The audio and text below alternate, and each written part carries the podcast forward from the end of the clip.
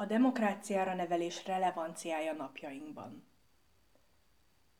Az aktív állampolgári magatartás lehet a demokrácia fenntartásának garanciája.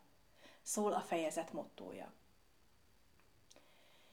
Nem relevánsabb, mint ha rövid és frappáns választal szeretnénk szolgálni a demokráciára és állampolgárságra, vagy témanapunk címénél maradva az állampolgári kompetenciára nevelés kérdése, semmivel sem relevánsabb ma, mint amilyen releváns volt a múlt század elején egy demokratikus berendezkedésű ország számára. Mi sem igazolja ezt jobban, mint az amerikai John Dewey filozófus, oktatásreformár, Paul Guinness által a méltán híres tanítási és tanulási receptkönyv oldalain idézett 1916-os gondolata. A demokráciát magától értetődőnek vettük. Úgy gondoltuk és úgy is cselekedtünk, mintha atyáink örökérvényel alkották volna meg. Elfelejtettük, hogy minden nemzedékben, minden évben és napon újra kell játszani a személyek közötti eleven kapcsolatokban, valamennyi társadalmi formában és intézményben. A fenti idézet jól fogalmazza meg azt az alapvető gondolatot, dilemmát, melyre napjaink demokráciára nevelés célzó programjai is épülnek. Ahhoz, hogy működőképes demokráciában éljünk, ismernünk és értenünk kell annak működését, valamint el kell fogadnunk annak játékszabályait. Léteznie kell tehát egy olyan ismerethalmaznak és egy erre épülő tudásnak, melyre alapozva biztosíthatjuk a demokrácia fennmaradását. Ha pedig létezik ez a fajta tudás, akkor ezt át is kell tudnunk adni a következő generációknak. A cél tehát régóta adott. A kérdés így inkább az, hogy mi is tartozik ebbe a tudáshalmazba, melyet az 1960-as években megélénkülő vitákban akkor még mint politikai műveltségként fogalmaztak meg.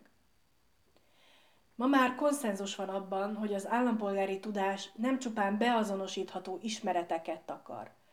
Lényegét tekintve sokkal inkább kompetencia típusú tudás, ami a szükséges ismeretek mellett főként és elsősorban képességekből és attitűdökből áll.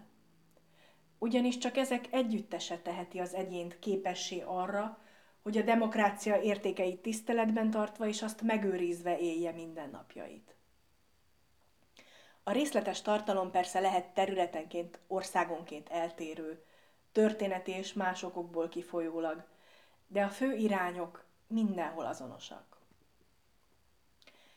Persze azért nem véletlen, hogy az 1990-es évektől ismét felértékelődött ez a kérdés.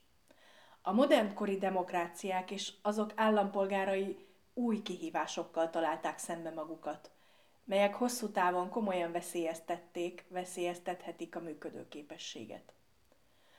A társadalmi problémák élesedése, mint a társadalmi egyenlőtlenség növekedése, a nagy ellátórendszerek működési problémái, a szélsőséges ideológiák megjelenése és terjedése, mint a fai nemi és más területet érintő diszkrimináció vagy az idegengyűlölet. Az alapvető intézmények iránti bizalom megingása, a jóléti rendszerek átalakulása, a korrupció, a túlzott bürokrácia. Vagy az európai integráció és a globalizáció által létrejövő új intézményi rendszerek és folyamatok átláthatósága.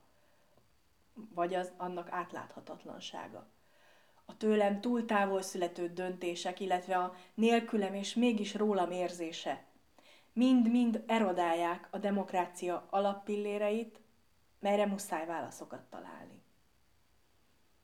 Az aktív részvétel folyamatos csökkenése, és főként a fiatalokra jellemző politikai közöny terjedése új projektek és fejlesztések megindítására ösztönözte a demokratikus országokat, melyek célja a kikezdett demokratikus alapértékek megerősítése és az aktív állampolgári attitűd és támogató szemléletmód kialakításának ösztönzése.